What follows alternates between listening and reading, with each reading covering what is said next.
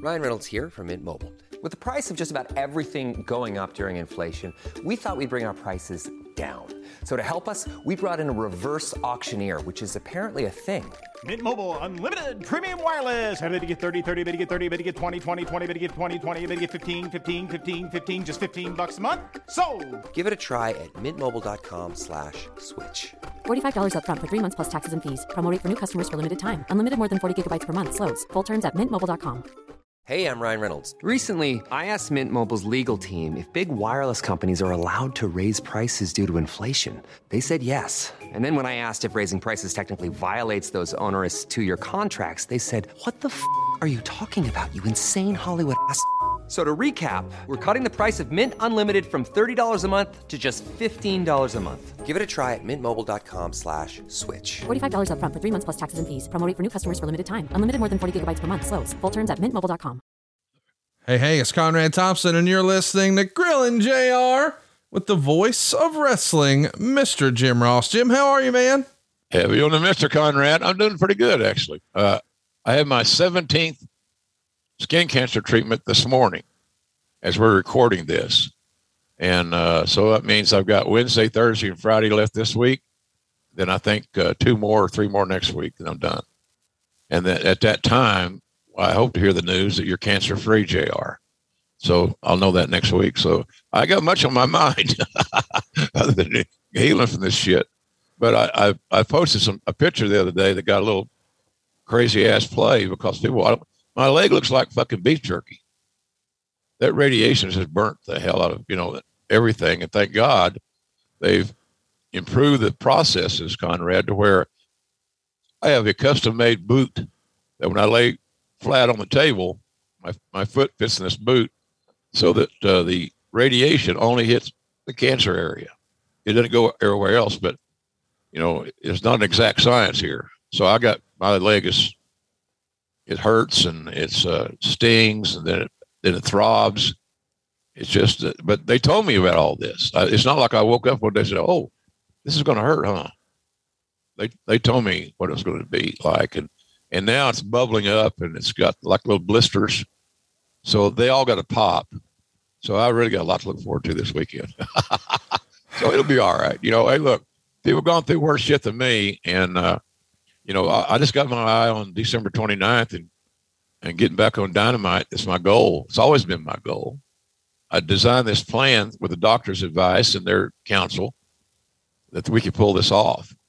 So uh, as we had it, the 29th, which is next Wednesday, is my uh, that morning's my last treatment, and there's where I have my consultation with with the cancer specialist, and hope they send me on my merry way. So So, in theory, that day they'll declare you cancer free, and that night we'll hear you on TNT. I hope. Um, yeah, that's the idea, buddy. I'm going to walk out here. I might be a little have a little bit of a limp, but uh, by the time I go on the air, nobody's going to see that anyway. They're going to see me sitting there talking, and I look forward to that. I really do look forward to it. Just tell the kids And- who ask about the limp, it's your gangster lane. They'll know what that means. Yeah, I think. Yeah, man, it's my gangster lane. you dig? You dig, baby? So, uh, but I'm just working through it.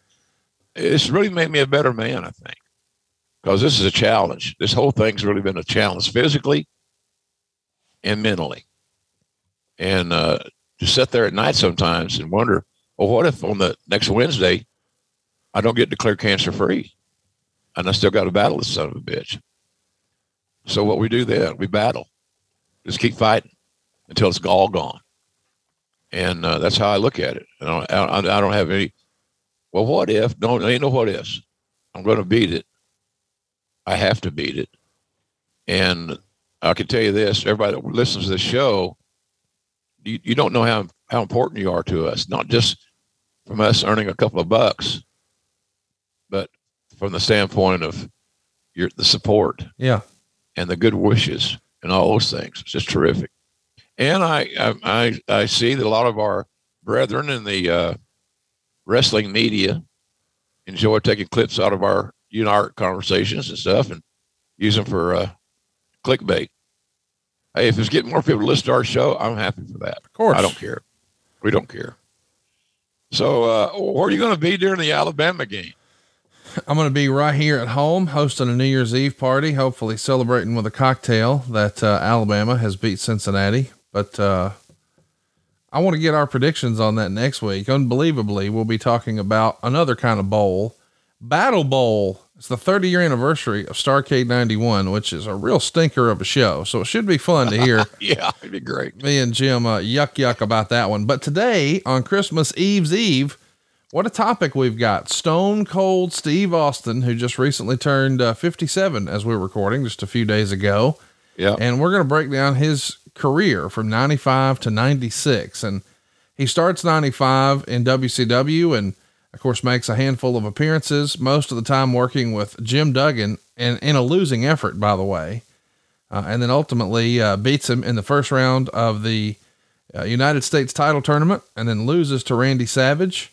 And that is ultimately Austin's last appearance in WCW. How crazy is it to think that Steve's last TV appearance for WCW was against the Macho Man?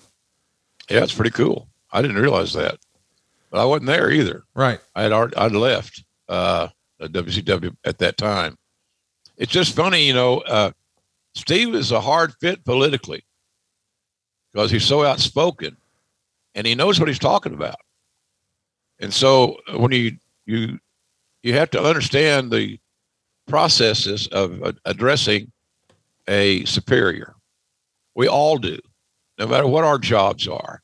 You got to know how to communicate with the head honcho and uh, what not to say. As Vince McMahon used to say all the time, you got to, goddamn, Sherry, you got to learn what not to say. so, uh, but he was right. I, I sometimes was a little bit blustery, as you can confirm. Uh, but anyway, yeah, I, he he Steve was hard to connect with, and when you when you're hard to connect with, it makes it more difficult for that body, that senior body, that administrative body, to create for you, because they don't like you, they don't care if you get over or not. You're a healthy body at that time, and so and you're a really good worker. That's why you were putting you in the ring with Savage and some of these other cats. So it's it was uh he was way off the grid. He was way off the grid. He had he had no cachet there whatsoever at that time. It's interesting too. I mean, everybody listening to this knows the story. He works in Japan. He hurts his bicep again, and ultimately he's going to wind up getting released. And a lot of people are going to chalk it up to a cost cutting measure. And don't forget, this is pre Nitro. So Eric Bischoff and company are trying to load up the roster with guys like Chris Benoit and Eddie Guerrero and Dean Malenko. Uh, he's trying to, you know, sort of load the wagon, if you will, for Nitro. But it's fun Yeah. to think about what if the bicep injury didn't happen? What if Steve Austin really got to stretch his wings on Nitro? Man, the whole wrestling business could have looked a whole lot different, right? Well, it would look a lot different if he had been able to do what he wanted to do. Right. That sounds uh, negative. I don't mean it to be negative whatsoever. He knew what he did well. He knew what he brought to the game, and he he needed a platform to be able to express that. And I, if, considering with all those massive egos coming in, and that payroll getting bigger and bigger and bigger, I don't know that Eric would have taken a chance on Steve. I, I don't know that he wouldn't, but there's no guarantee that he would. We got lucky. We got lucky in WWE when we got him. Uh, Dave Meltzer had this to say WCW did fire Steve Austin on September 15th. Austin, 30, was considered for years as perhaps the best young wrestler in the United States. His career languished this past year almost to the point he wasn't even spoken of, much like his former tag team partner Brian Pillman, who as a wrestler had made a lot of money by signing good contracts, but had great careers ruined by a WCW organization that has been both unwilling and unable to get any wrestlers over. Austin had been in the doghouse with WCW management over the past year over a reputation for not exactly keeping quiet with his discontent about how he was used. and for those involved, they saw it as a cost cutting measure, seeing the 200,000 or so figure he was earning per year while not being involved in any significant program as perhaps wasted money. While on a tour in New Japan in June, Austin tore his tricep and has been out of action since and is believed to be about six weeks being ready from able to return from action. Of course, this paints WCW as a real class organization for firing a guy while he was injured when he suffered the injury on a tour the company sent him on. He would continue. Austin's main problem appeared to be in the cliquish nature of WCW. He didn't hang with the right crowd. When the Hogan camp got into power, they dismissed Austin as a highly paid wrestler who was a good worker with no charisma.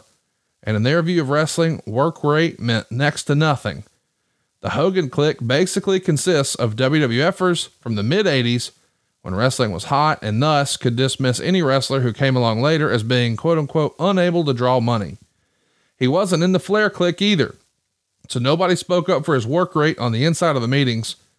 As a result, Austin was given little chance to show his stuff after his career ending injury of his uh, main opponent, Ricky Steamboat. Austin then suffered a knee injury, which kept him out for a few months before he was plugged into a new program. And then, of course, he went to Japan and suffered the tricep tear. So, politics and wrestling, man, they've been there since day one. Probably not going Yep. anywhere anytime soon, right, Jim? No, they're they're not going anywhere. It's, we'll be talking about things of this nature for years to come, because there's always intriguing behind the scenes stories. But Steve was not a good politician. Uh, he, was very outspoken, and he he was he was very clear headed about what he wanted. And then so sometimes, because it's happened to me many times, where he would get impatient because you didn't see his vision. And that's just a matter of continuing to communicate. I was one of those guys that saw a lot in him. And I was also one of those guys that uh, was going to keep listening, keep trying to understand him. And that's why we developed such a strong relationship that lasts to this day because he trusts me. He trusted me then when he didn't trust anybody else. And to this very day, we're still, you know, we're, we're, we're as close as you can be with him living in Nevada, me living in Florida, Homa. Florida home. I like that. Um, were you, was he on your radar immediately? I mean, Yeah. I, I guess we should add some context. You know, in September of '95, you have not yet assumed uh, the the role of talent relations, but you're still in some meetings and whatnot. Are you bringing his name up, or or what's the rap on him from other parties? You told us what Vince thought that maybe he was too outspoken or what have you. Well, I think the reputation that Steve had, he's too outspoken. I, I just positioned it like this to Vince. If we got a great talent here, which I truly believe that we have the potential of having a great talent in Steve, he's 30 years old, something like that. Yeah, thirty. I said, hell, he's a, he's a huge diamond in the rough. To me, if I were in your position, Vince, I would do all I could to learn how to communicate with Steve and, and, and earn his trust. And so, uh, because I think in the long run, it's going to pay off dividends. And we got lucky and it did. So it was just a matter of Steve fitting in uh, socially. Like I said, hell, he, he, if he could dress by himself, you'd love that. But he's, but that's not to say he wasn't personable and fun to talk to. He just, you, he only let you in so far. And if you're a good listener, you know when your audience has turned your ass off. And so sometimes he would, people could say that he had unplugged. He was done. Let me ask you this about Austin. It's another one of those hypotheticals that I know you don't always enjoy, but just humor me for a minute. You know, a lot of people oh, talk I about will, Conrad. I love you, Conrad. It's, it's holidays. look, and look at those. My God, those chinks. They're wonderful. They look like, they look like little mistletoe. Oh gosh. Did I tell you I have a mistletoe belt buckle? Do you really? No. Oh, okay. I was going to say, I bet that comes in handy, but I don't know that you should wear it on, on TV day. Yeah, I don't. I don't wear it to the gro- to Publix. Yeah. Just in case. Yeah, you know. So, you know, a lot of people have debated over the years, especially when they talk about, you know, the mid 80s. Hogan or McMahon, you know, who really did it? You couldn't have done it without each other, blah, blah, blah. Now, let's fast forward a decade later. If Austin is not fired by WCW and the NWO still becomes a thing and they get white hot and they're just thumping WWE in every possible metric, and Austin never comes along because he's on the other channel. Maybe he's not stone cold. Maybe he's just languishing in the mid card, but you don't have a stone cold Steve Austin in your back pocket. Do you think Vince still could have won the thing in the end without Austin? Well, I, it's hard to say, Conrad, but you know, we, we, uh, a lot of talents really evolved and became, they took giant steps. Almost, you could almost see it every week uh, at getting better at what they do. You know, we had a young Chris Jericho. We had Dwayne Johnson. He's, he became pretty good. Uh, you know, Triple H became a great heel. Shawn Michaels made his gallant return. We got a lot of good pieces. Steve wasn't the only piece in this puzzle, but he was the biggest piece that let that pulled the wagon that a lot of those guys jumped on and to ignite their careers. So uh, it's a great it's a great question. You got to hope that one of those guys I mentioned is going to take the ball and run with it like Austin did. Austin just took the ball everybody's out of everybody's hands and said, "I'm the I'm the man. I'm the guy here." And if I'm the only one that can see it, I don't give a shit. Just watch what I do. I, I remember one of the most one of the most uh, intense conversations we had one time was uh, about him turning babyface. God damn, he hated that. And he cussed me and he said, That's not going to happen. I'm not going for it. I said, Oh, Jesus Christ. You're not going to go for it. Why are you here? Why are you here?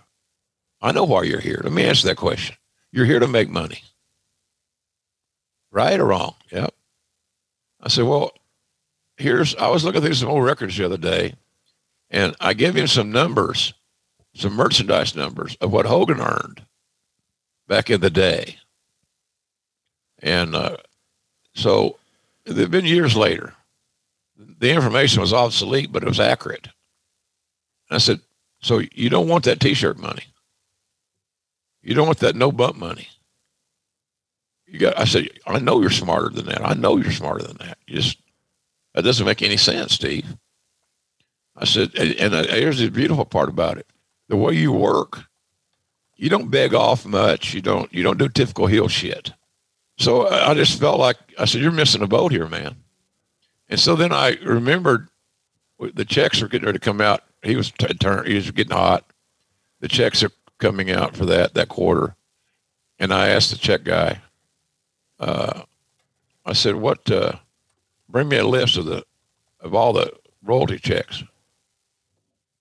Because I want to congratulate guys, and I said, in, in, in certain cases, I might want to present them the check myself and Austin got a million dollar check for selling fucking t-shirts. Austin 316s, the original. And I said, ain't you glad we had that conversation that day? Because you just made an extra mill. That's a lot of money for for a poor kid in Texas who was eating potatoes and trying to make a living in Memphis. So, uh, but he was hard headed. He, but he got it. And then he became he and Rock were the greatest. Uh, they understood how they got paid better than anybody else, and they would ask good questions, and they would, you know, participate and so forth, and it motivated them. It was like I said, Austin had all those shirts were designed early. He, he did them all. Those are all his deals, and I don't know that he would have had it any other way, Conrad. He might get a rough drawing. He might get one of your guys to furnishing. Here's four pieces of sample art yeah. And then move on from there. But goddamn, man, he touched everything he handled. He touched like Vince does. Every phase of the business that Steve was involved in, he he had he had some input, significant input, as a matter of fact. And that's what he'd been working for all along. Just let me, just humor me, share these ideas, and and that's what that's what he that's what we, he did. But it's because he he learned to trust a few people. He learned to trust his own judgment. And uh, his gut instincts are pretty damn right. We've told this story before on the show. When he was going to turn heel at WrestleMania 17, uh, that that's I, said I, I, think it's crazy. To me, it's illogical. Yeah. And and his uh, response to me was, I think we owe it to him. He wants to do it so badly he wants to be a heel so badly for whatever reason. He thinks he's going to have more fun being a heel. and then he became a comedic character. Nobody wanted to hate him, and that's what's the big issue. I, I heard I've heard a lot of guys talk about that lately. Are there any true heels left in wrestling? I'm sure there are, but there are not many that don't uh, work for the pop as opposed to work for the heat. And it's a big difference psychologically and how you approach the game. So, uh, but they were, he, he could try as hard as he wanted to. He ain't going to get no cheers of significance or a boost of significance uh, after that turn. It just was not in the cards. Let's uh let's mention that after he leaves WCW, he shows up in ECW for a short but rather memorable run. Uh, Paul Heyman is going to let him be him. He'll mock Hulk Hogan. He'll take shots at Eric Bischoff, and then he'll just pour his heart out into the camera one night. And the result is even Kevin Nash uh, mentions to Vince that Steve Austin is the hottest free agent out there. And of course, the context of the time is this is September, October, November, December this is 95, not 96. So Nash is still very much on the WWE side of the fence, but Austin clearly has allies here, uh, even in the locker room. Yeah, well, Steve was was very well respected. Uh, he didn't bitch and moan about things that he couldn't control. There's not enough hot water the dressing room. The dressing room is too small. I did. I need a better place to park. All that shit. uh, he he just he had he had he's a man's man, still is, and that's why he's so well respected. Uh, he wasn't a bullshitter. If you sit down with Steve to have a talk and you want his advice on something, bet your ass you're going to get honest advice. You may not like what you hear, but honesty is going to be forthright. I wanted to ask, um, you know, whenever you're talking about bringing in a new talent like this to the WWF, does Vince sort of have in his mind's eye where a guy is? I ask because you wrote in Austin's book that he was brought in basically to be a mechanic and probably not achieve more than the Intercontinental title. Does Vince, in your opinion, look at a guy and say that could be a top guy or hey, he he could be a good mid carder. Yeah, I think all bookers do. Yeah, and what you hope you get Conrad in those hires is overachievers. I, we thought he was a we thought he was uh, at best the intercontinental title level when the when the intercontinental title actually meant more perhaps than it does today. Uh, and that's not a jab. It's just a matter. I think there are too many titles and all around the business. Uh, they start getting diluted. But uh, he, he was a man's man, and guys liked him. He could talk sports. He could talk rock and we could talk rock and roll. Uh, you know, food, drinking. He was a man's man, and uh, he was a tough bastard. And so he earned the respect of everybody he worked with, whether it be uh, for twenty five dollars a night in Memphis to bigger money later on. What companies would you want to work for? Just Capital is a nonprofit that tracks which companies are a force for good. Companies like Bank of America, which just earned the prestigious Just Capital 2024 seal. Bank of America is ranked number one in the banking industry and number one for their ongoing commitment to workers, offering best in class benefits, including a minimum wage of $25 an hour by 2025. Visit justcapital.com to learn how a just business is a better business. Furnished by Just Capital.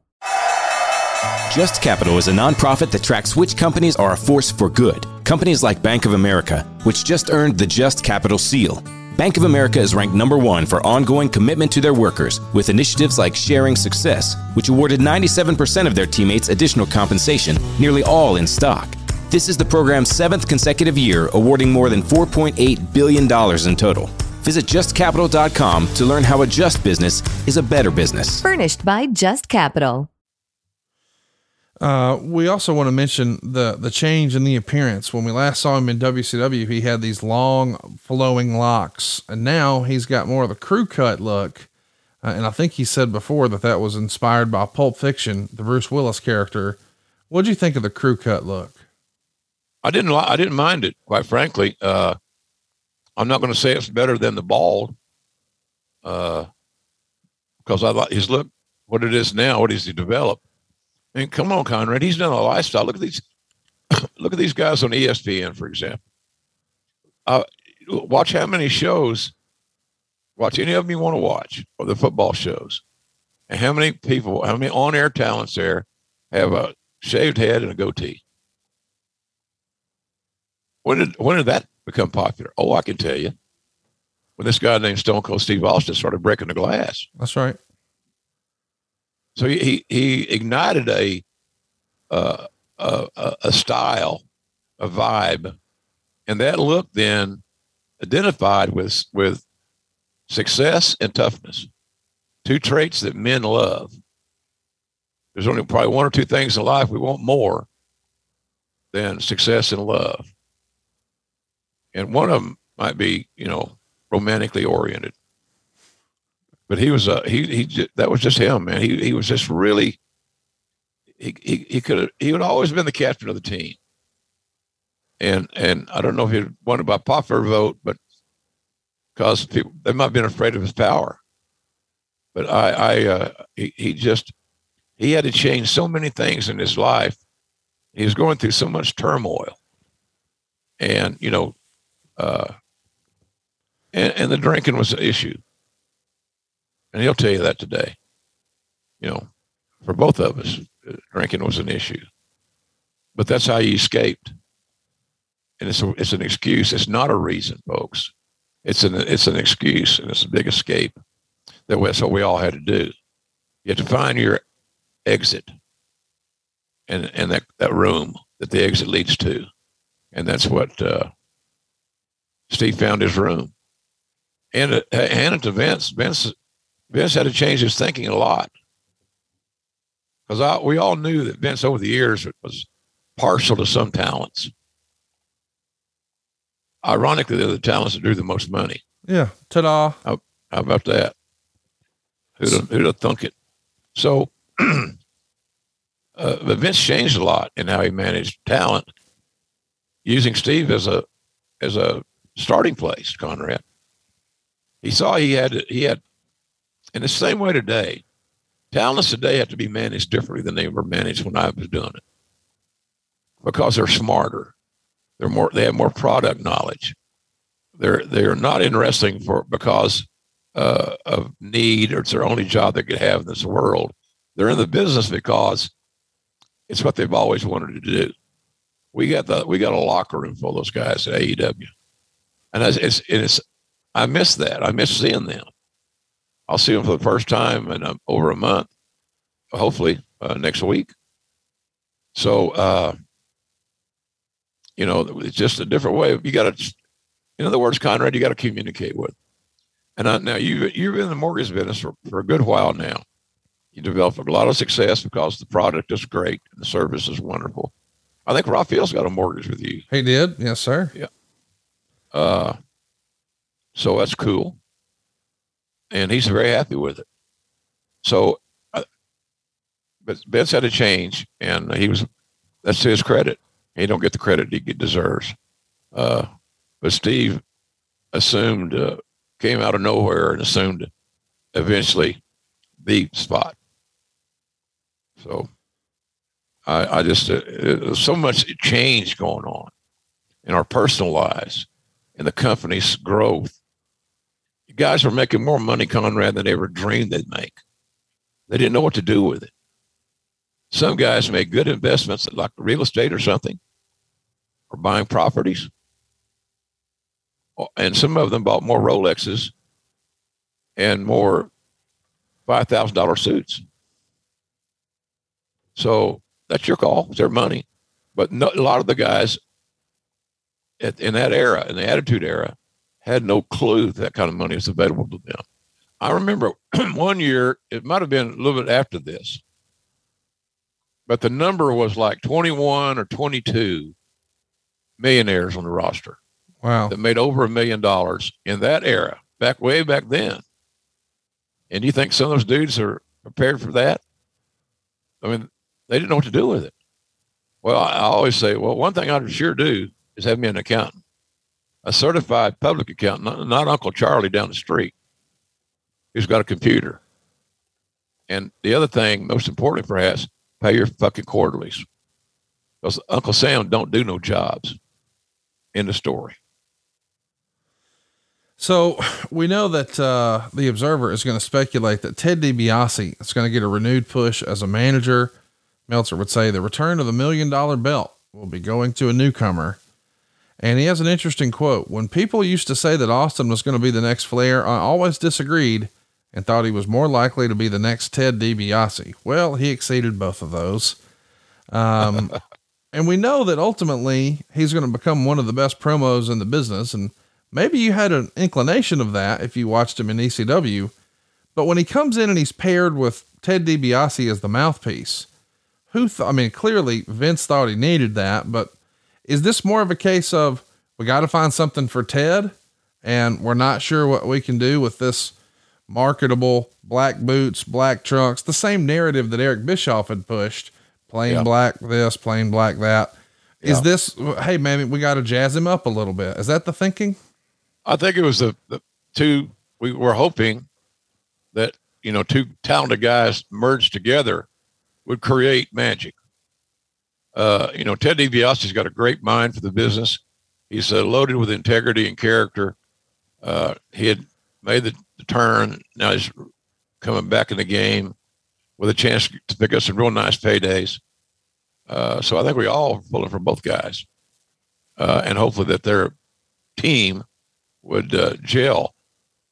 Steve always respected the hell out of DiBiase. Would probably tell you today that Ted's one of his favorite uh, talents of all time. And because uh, Steve grew up watching Mid South Wrestling out of the station there in South Texas. And so he was a Mid South guy. Now he watched Houston wrestling. Everybody watched Houston wrestling in that part of the world. But he was a, and, and Mid South was a big part of Houston wrestling for a good while. So he was a mark for DiBiase, like a lot of us were. And I was there learning my craft, same as everybody else in the in that era, at the guidance of Bill Watts. So Steve always was a he, that when he and I were going to trip, and we'd just shoot the shit, Conrad. It, a lot of that was just talking about Mid South, even though we're both in WWE. So uh, he he was he was a big fan of that, but he was having he was not having any fun. He got a little taste of the success and the accolades and the promo time and the bookings and the TV exposure, but he he wasn't having any fun, and so that was a smart move by Vince.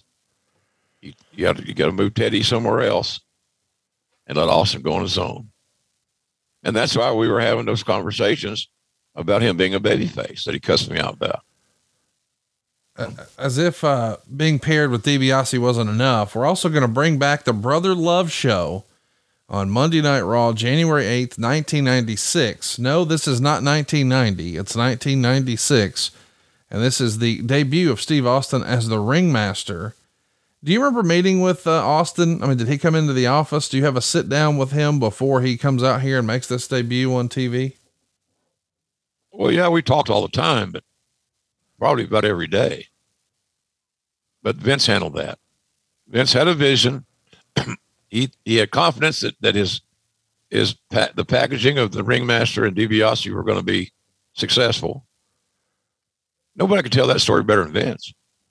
And and Steve was smart enough to know too. No matter who all was in a meeting room, it didn't matter. And I say that respectfully today in WWE, as best I know. I'm not there. I got lots of friends that are, uh, you know, Vince was the one that needed to sell that deal. I don't think Steve ever liked it, but he was willing to give it a try. Because Vince to give that level line. Hey, I've been right more than I've been wrong on these big deals. Yeah. You know, give me a chance. What do you do? I give him a chance. And Steve did the smart thing to do, but he never got over the hump of being happy about the presentation. And then, of course, all we did was keep concealed one of the best talkers in the whole wrestling business. And many think Steve's one of the best promos they ever lived. And he wasn't talking. So you, things like that, you go back and look at when you have time to evaluate. You look at the whole thing, look at the big picture. You see that uh, there, there's a better way.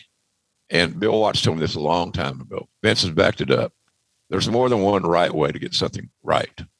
there's more than one way to, to skin the cat, as you, the old saying goes, or whatever the cliche I can pull out of my ass. But that's kind of how I see that. Steve just he he he knew what he wanted.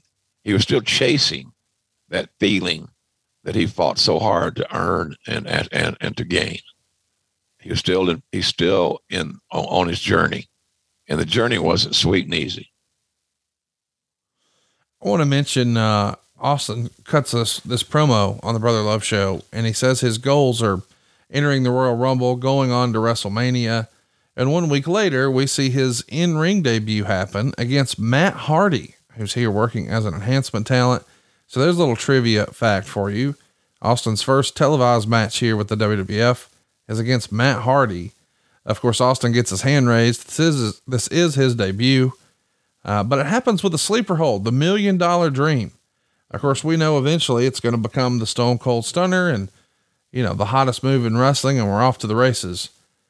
But man, this just feels like we're just sliding him into a, a 10 year old gimmick here, does it not? A little bit. Yeah. A little bit. I didn't look at it that way. Uh, that hole's been around forever. When he first started using that million dollar dream, the variation of it was, uh, they, I heard it called the no I've heard it called, uh, well, how much different is the million dollar dream from the uh, Sergeant Slaughter's? Uh, yeah, finish? Cobra Clutch. Yeah, Cobra Clutch. So a lot of things are retreaded. It's all a matter of time and execution. And uh, but I never looked at it the way you, you are. It's an interesting point. I'm not arguing with you. Well, I just mean in terms of the million dollar man is here. It feels like he's straight out of '88, and now we've got the million dollar championship title again, straight out of '88 and now we've got a sleeper finish at a time where, well, you know, Shawn Michaels is tuning up the band and the Undertaker's giving people choke slams and tombstones. And let's take a look at the babyface roster at the time, by the way, because Steve is a heel here. So he's potentially going to have opportunities to wrestle Jake the Snake Roberts, Ahmed Johnson, Shawn Michaels, Bret Hart, The Undertaker. I mean, that's a pretty uh, strong outfit of opponents there. Uh, do you remember anybody in particular saying, man, I want to work with that guy? Everybody. Yeah. Everybody wanted to work with Steve because they knew they would be in a, an environment that would be stiff, but safe, that a good story would be told and that we'd have to hustle. It's going to be, a, he's going to, he has, Austin's got a pace. And so I think, I don't know anybody that didn't want to work with Steve the uh, the most interesting start for a lot of these guys uh, is is is my favorite part of a story. You talk about when Jericho gets started, and it feels like he's got a lot of stops and starts, and is he going to make it? And it kind of feels that way with Austin. You know, being paired with DiBiase, the Million Dollar Champion, on the Brother Love Show, and then he finally gets to the Royal Rumble, his first big pay per view. And as the legend goes, he was scheduled to be one of the final four, which is obviously a vote of confidence from the company. Uh, but before the then Fatu, who Steve says he has a uh, ton of baby oil on him, clothesline Steve. And what do you know? Steve accidentally tumbles over the top rope. He can't hang on. So he is unfortunately eliminated early. And that means the whole finish of the match has to change. Right. And this is your first big show. Hey, man, we're going to give you the big push. And uh oh, quote unquote, he screwed it up. Now, of course, snake bit. The rattlesnake was snake bit here. Yeah, he was. He was, and and and he was not to be, uh, uh, you know, soothed. He thought he he'd blown the whole thing, and he had to process that information. And so my deal to him was always, okay, here's the thing. Those back here know that there was a screw up. The, the audience doesn't know that and and then secondly, uh, you you've got to be kidding me to think that this is it. Yeah, you're getting over, and that's where we had that babyface talk. Which again, I got cursed at. I got cursed more by him than I did my own man, and that was every day. So, uh, but anyway, yeah, he he he he had to overcome. That was a huge turning point. point, and his maturity level you could tell had advanced and had matured uh, in a good way because he came out of it and he kept fighting because he knew he was on to something. And he also knew that he had apparently gained Vince's trust. And that's big money. So Austin is not on the In Your House show after uh, the Royal Rumble, which of course happened in February, that In Your House show, but he is on Raw the next night. And on that uh, very seemingly random episode of Raw, Vince McMahon would refer to Steve Austin as having a stone cold personality, uh, which I guess is the first time we heard that phrase associated with Austin. Uh, and thankfully, on March 2nd, they're going to go ahead and drop the Ringmaster moniker, and we never hear from it again, uh, which is probably a blessing. Yep, but as the was. story goes, there were other names considered. Silly shit like Chili McFreeze. I can't imagine this Steve Austin character has a Chili McFreeze personality. My God. That comes out of a marketing meeting or it comes out of a room filled with people that most of them don't have product knowledge and they're not fans and they're they're tongue in cheeking it. That shows you their lack of respect in general for the business.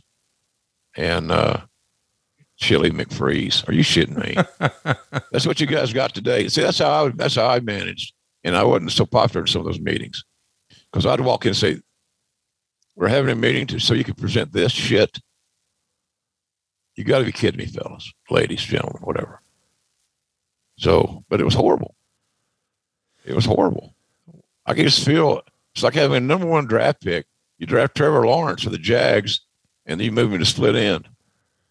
What? What the hell are you doing? Yeah. So, so uh, it's like thinking Alabama's not going to win the national title. I told you several weeks ago they're still my favorite to win the title. That's looking like they are the favorite right now. Yeah, the quarterback got hot at the right time. It's like March Madness. The, the secret to betting on these games is which team had the momentum before they stopped and started practicing for the bowl, and uh, who's got the best quarterback. And you guys got the best quarterback. Checking all the boxes. And so was Steve here in early March. He's on a Texas loop working another fellow Texan, Shawn Michaels. Now remember, this is early March. So this is before the boyhood dream has come true. But we know just a month later, uh, Shawn Michaels is going to be the world champ. And that's got to be a good sign because if, if he likes working with you, maybe you've got some upward mobility, especially since Diesel and Razor have both given notice. All the dominoes are falling in place. But again, you got to wonder if Diesel and Razor hadn't left. What if Scott Hall and Kevin Nash stuck around? The NWO was not born. Would Austin have had the same opportunity to bubble up to the surface? Absolutely. And I'll tell you why, Conrad, that DTA is not just a marketing slogan. Don't trust anybody. As much as he, he, I know he's very close to Kevin Nash, uh, as I am. I got a nice text the other day from Kevin. You know, he lives a, he said, I can't believe we aren't, we aren't seeing each other because you live in, uh, Jax Beach and I live in Daytona Beach. It's probably an hour and change drive, but that's the wrestling business for you. And someday we'll all regret it because we'll say, oh, damn, I, I didn't go see that guy.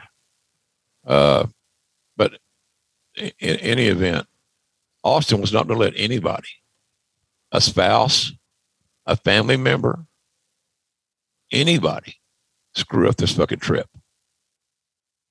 So whether it be Hall or Nash or the almighty NWO or wherever the fuck, he could give a shit less.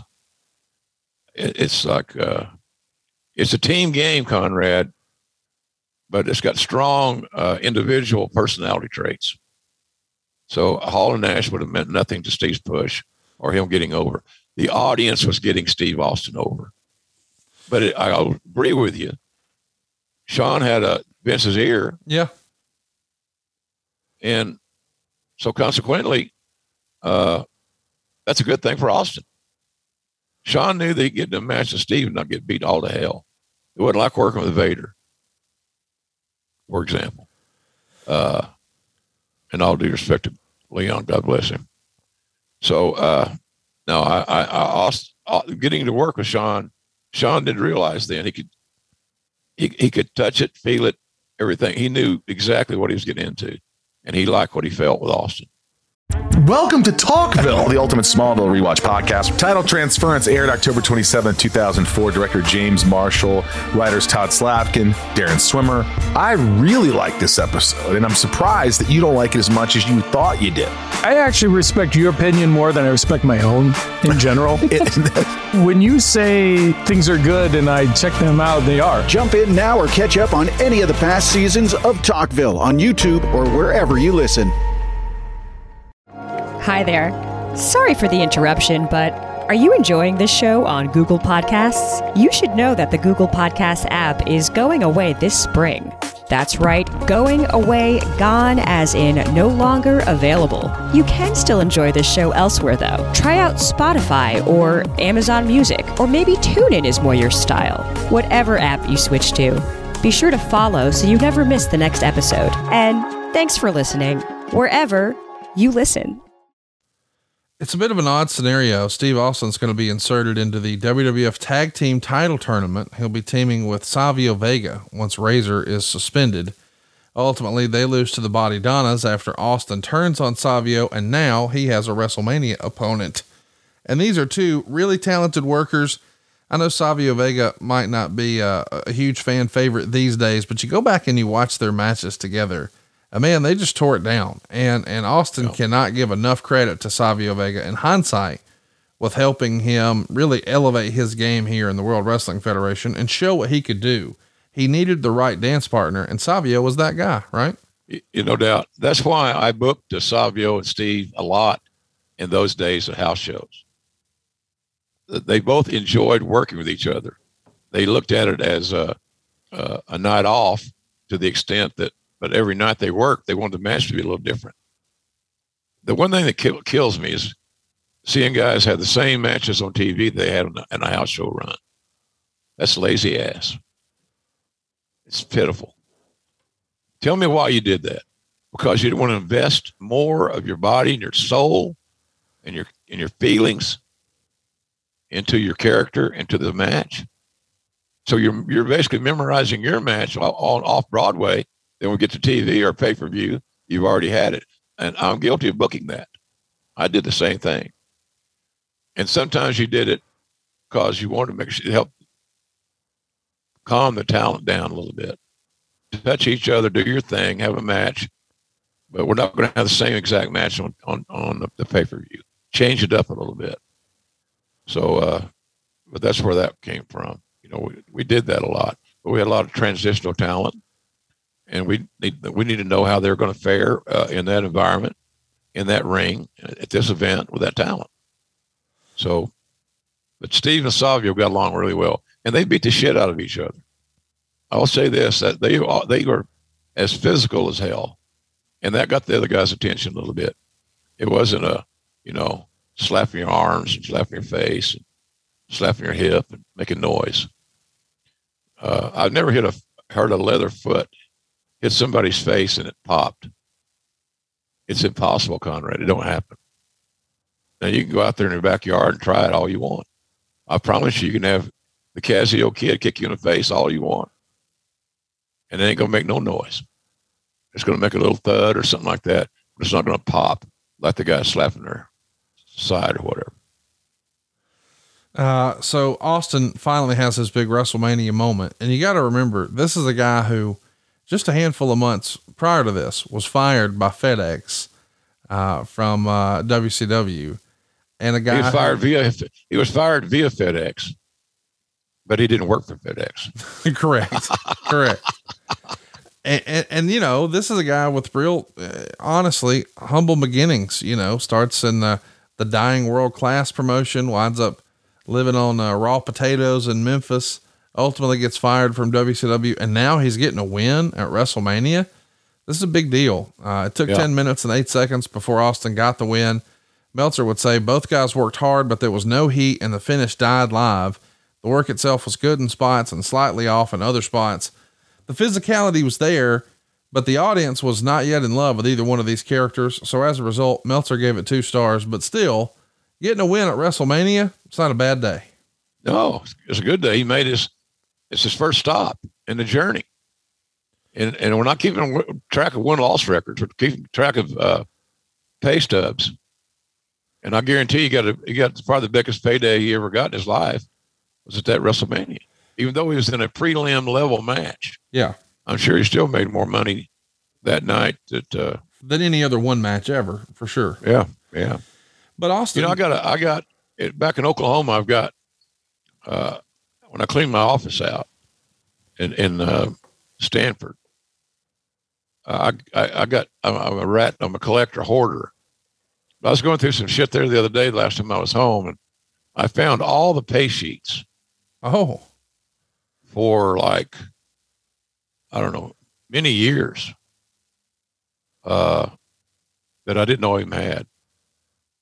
They've been still in the same stack, same rubber band around them, same vanilla vanilla envelope or whatever folder. And it's pretty cool to go back and look at some of those things and see what, what I paid guys. And uh, talk about a collector's item. That's cool to have. Good for you. yeah, well, we'll see.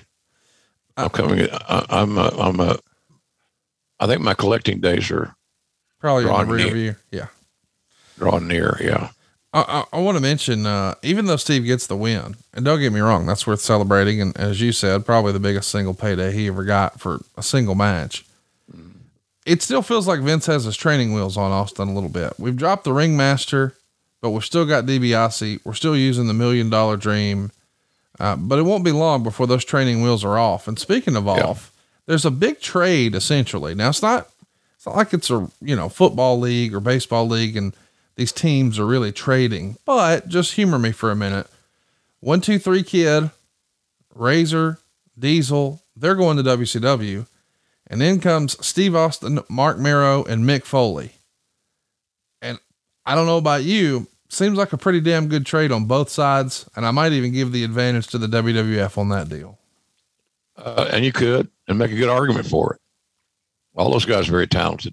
They went where they needed to go at the time, Yes, they did. And uh, that's all good. So uh, Mero was uh, a Sable hire, you know that.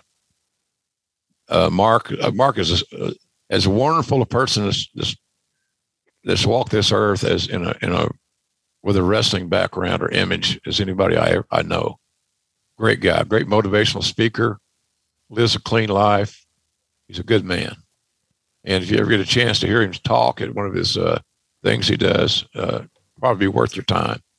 You'll get something out of it. Oh, for sure. And, uh, but then how do you, I thought Foley was a pretty good hire. Yeah. Worked out, huh? I thought he did pretty well. Uh, and, and of course, then Steve goes crazy. But so, yeah, it is a, it, I think, that, I think you can say it was a win-win for both sides, but based on the lay of the land at that time and the evolution of the said talents of both groups, I would give, uh, uh, it's hard to knock that WCW hiring. Uh, NWO, it was, that would save their, I mean, I don't say it saved their ass, but it might have saved their ass. It was huge, but but again, it wasn't bigger than Austin 3:16. But we're not there yet. And outside of Mania 12, we would see Austin lose to the Caribbean Kid on Superstars. This is going to be Austin's first television loss, and you might be wondering who the hell's the Caribbean Kid? I don't remember a, a guy under a mask called that. It's Savio Vega. Nice little way to keep the feud going. But of course, as was uh, tradition back then, right after WrestleMania, we're going to do the big European tour. And man, this is where the rubber meets the road. Check this out. The first night in Germany, he's going to put over Bret Hart. It's his first time these guys have ever worked. And then he's going to go 27 minutes with Shawn Michaels in Germany in the main event, by the way, because Shawn's now the champ. Ahmed Johnson is uh, going to go ahead and beat him uh, in Bonn, and then he'll lose to Bret again in Frankfurt. But still, those are the top three baby faces in the whole deal. And he's getting 27 minutes with Shawn, multiple matches with Bret, and he's wrestling Ahmed Johnson. Clearly, uh, it's about to be his time to shine. Absolutely. Uh, she, somebody's knocking on the door. Yeah. and you know, and and it, Steve never had an issue about.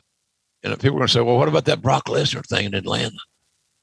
Well, he didn't have a problem putting over Brock Lesnar or you, Conrad, or me, uh, Billy and Benny McGuire podcasting. I can say that because it's a pot called the kettle black. Uh, but I have lost some weight during this cancer thing. Oh, good for you. I, I have one ab. One ab. That's a big one. No, no six pack, but I got that quart size. There you, there you uh, go. uh, but he, he had no, he never, Steve never had an issue putting people over if it was the right thing for business. And so, and, and he had such good judgment about how to book his character and how to win and how to lose. Uh, that you know it's never become a real big issue. So him, the the the brilliance of this deal was a 27 minute with Shawn Michaels. Yeah, I'm sure when it was booked, we didn't plan on them going 27 minutes. Probably 20, 15. Depends on how hungover they were, how tired they might be, how sore, whatever. But I'm sure Shawn called that in the ring and, and extended the match uh, because he was having fun. Isn't it amazing? Some kids never grow up. It's still about having some fucking fun. In today's world, especially in wrestling, because it's you think about it, as somebody smart enough to step back and figure out things, you know, uh, like budgets and, and, and TV contracts and, and all these things, uh, then, you know, they're, they, they got a lot on their weight on their shoulders. Because I look at the business right now as probably one of the more exciting times. I don't think I've ever been in an overall pro wrestling cocoon that's as unpredictable and fun for me as business is now. Because it's fun to see these indies have houses. It's fun to see wrestling fans supporting all kinds of wrestling. And I think that's just uh, way past due. I'm glad we're we're there. But Steve Steve would came, would come back from that tour very happy. And it wasn't because he got a good payday. He did get a good payday. We had we made money on that tour, a lot of money. He's happy because he got to work against the world champion on a tour, which is something that wasn't even yeah. fathomable yeah. in WCW. Yeah, and he also knew that to get that to get that match with Shawn, he Steve needed the match had to be quasi blessed with Shawn. In other words, we did not have to get Shawn's permission to book him with Steve. That never happened. But we always wanted, you always want to measure and test the water, stick your toe in. Yeah. On, on some of these things. And so, uh, but, but, but 27 minutes, that's all Shawn. And that was a big statement to the old man. They went 27 minutes because I, I, I I almost remember that goddamn agent report. I think Jack Lanza was on there. God bless him. He passed away here lately. Best agent we ever had. Uh, what a guy. Black Jack. Uh, he's a big, big asset to me, I can tell you. I talked to Jack Lanza. My wife Jan said one time, I think he talked to Jack Lanza when he talked to me. I said, Well, honey, we got a whole thing going. I like the mustache. so uh, but Lanza was effusive. But Lanza was a mark for Austin. Lanza knew, Lanza could see. It only happens maybe once or twice in your career. You run across somebody that's gold. Jack had it with Hogan in AWA in early days of WWE, WWF. Uh, but you know, we some of us like Patterson. Patterson was always fighting for Rock. That was his guy. And God, God Almighty, that's nothing wrong with that. We knew he was going to be a, he was can't miss. So what was the problem? Was the problem going to be you got two top guys? Oh, how are you going to juggle that? Well, we'll figure it out. Let's travel that road and get to that next bridge and then cross it. It's not a bad problem to have. Consider the headline in three single matches, three WrestleManias, and it sold every time. There was money made in those WrestleManias at Rock in 15, 17, and 19 because I was blessed enough to be able to call them all. And a lucky, lucky man I was. So uh, I remember that time. Austin became a star of that tour as far as office perception. Yeah. he would get a chance to do it again. He's not on the next pay per view, which is in your house, good friends, better enemies. But remember, in your house in that era is just a two hour show. But the next night on Raw, he would defeat Scott Taylor, who's going to go on to become Scotty 2 Hotty. And we would see Savio Vega challenge Austin to a Caribbean strap match. Austin begs off, but you know, that means it's definitely coming. and before we get to uh, the next in your house, Beware of Dog, which is a pretty crazy story in and of itself. The WWF runs a bunch of sold shows in Kuwait. And who does Austin work? Bret Hart and Shawn Michaels. Well, I learned a little bit on that first tour. You're going to go to Kuwait. You're going to be shut in. Remember, there was a, there was, pay, there was a TV preachers back in the day. Oh yeah. I want to pray for the sick and shut-ins. Well, the talents are like sick and shut-ins in some of those countries, as far as finding booze and recreation. And uh, but I knew those guys were selling the tickets, and I also knew that they all had great respect for each other's work. So those bookings were easy. Even I could do it. So I, I want to mention the next um, in your house is is the pretty famous Beware of Dog one where we lose power, but that's not what's important.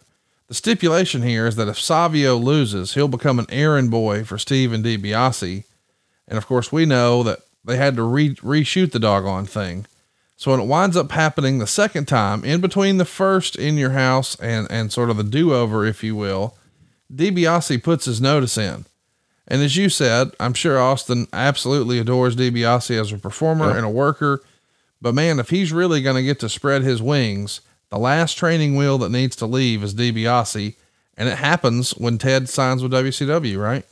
Right. Yeah. Uh, I think some people might think it's the perception that Steve uh, kicks Teddy out of a job. You know, Steve didn't make any moves on that.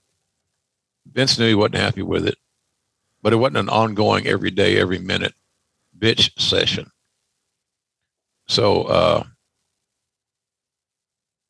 Teddy leaving was he he had a chance to make, you know, W WCW was getting hot, and they had big plans and he fit right into that mold of those 80s guys you know because he was a huge star in that era and you couldn't get a better guy in the locker room so uh yeah that was how that worked out it was just but it gave him the, spreading the wings is a good analogy uh he'd been waiting for this moment to be okay now you can be your guy all all those years we've talked about what you wanted to do and how you wanted to do it and how you wanted to be perceived booked marketed.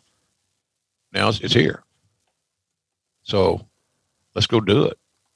And he was up for the challenge, obviously.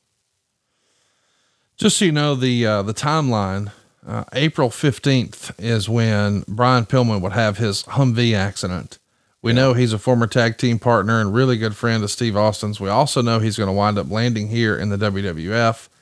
Uh, we'll get to that here in a little bit, but first, we should mention the infamous curtain call show at Madison Square Garden. Meltzer had this to say at MSG. Steve Austin pinned Jake Roberts in about three minutes. After the match, Austin told Roberts he was washed up and challenged him to another match. So Austin pinned him again. I guess they're going to use Roberts' name value to give the younger guys some credibility, which you have to give Roberts credit for as a team player since his days as a headliner are over. How professional was Jake here? Was he looking to transition to a behind the scenes gig anyway at this point? I think you're looking to transition to any gig. Yeah. You know, it's either that or be relegated to working some uh, higher level indies Yeah. and, you know, hoping you get paid. You're not working with somebody that's crazy and, and getting involved in some structure because Jake needed some structure. Uh, but yeah, he's a, he's a, uh, uh, the, my, I'm losing my thought. The, the, uh, Jake thing was that job or any job. Because you saw the handwriting on the wall, Conrad. Jake did. Uh, the big money days on top are over. Yeah. So what do you do to replace some of the income? You can't replace it all because the next job you get won't have the same paying position that you did, did as a main event guy and a WrestleMania guy and all those good things. I just want to add context to this. A year prior to this, he's doing tours on house shows, losing to Jim Duggan, sometimes in seconds. A year later, He's doing European tours, working with the world champion and Bret Hart. And then he's beating Jake the Snake Roberts twice in the same night in Madison Square Garden. Things are looking up for Mr. Austin. Yeah, yeah. He's uh, again, it's all a matter of uh, acquiring the trust from the head man. The whole uh, situation with the curtain call, of course, changed the WWF and Steve Austin's career forever. It's not just a story about Hunter Hearst Helmsley getting pushed down the cards, and as the old Vince saying goes, uh, learning to eat shit and like the taste of it.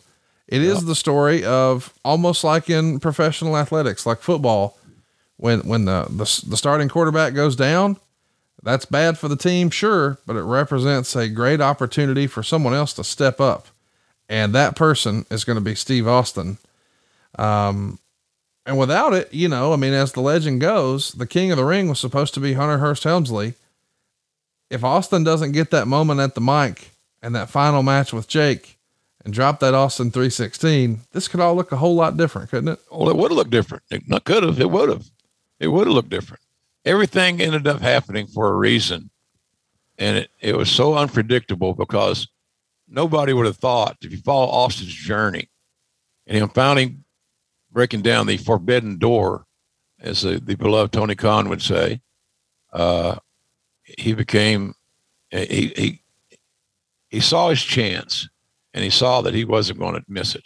He wasn't going to drop the ball, and that's why there were so many issues where he'd need to be he, he would I would need to speak with him because a I would listen good, and I, and he trusted me, and we got through all that stuff, and it wasn't easy.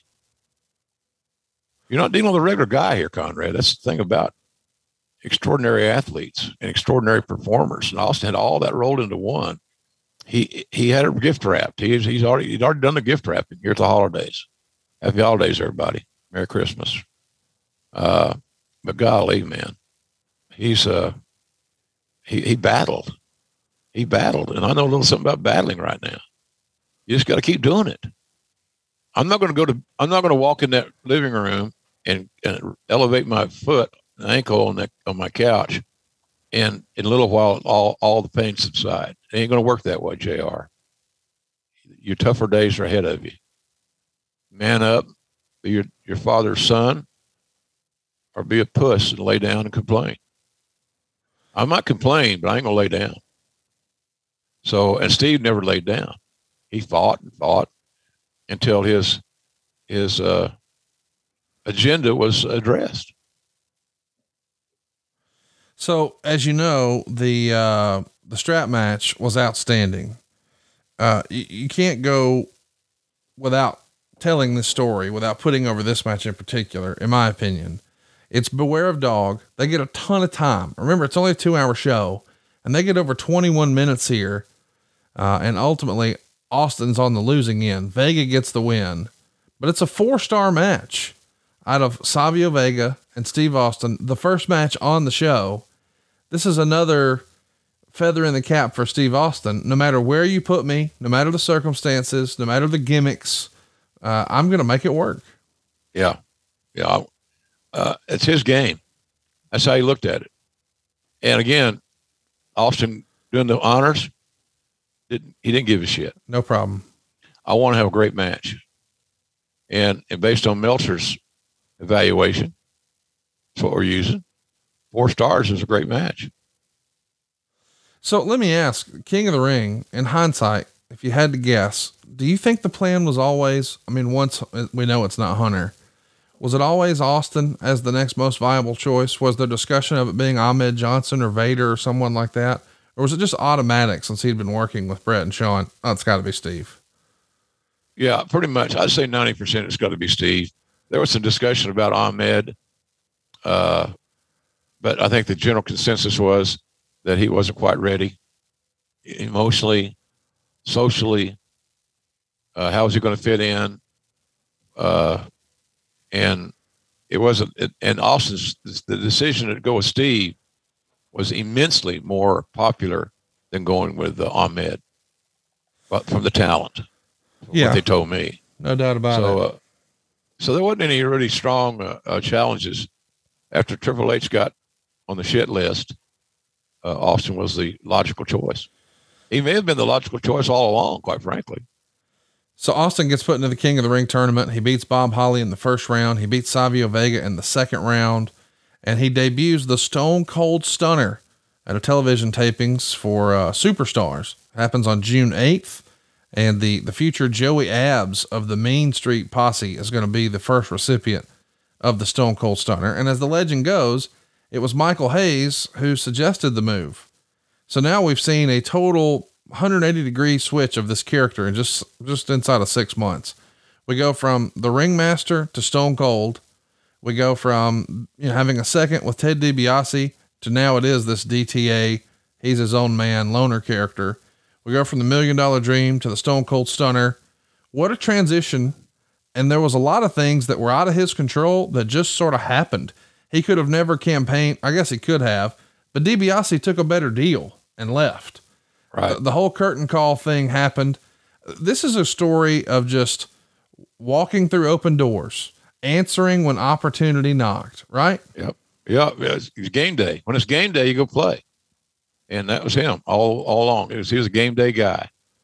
Uh, you know, when, when he was on the road, house shows, he wanted to be on all the house shows.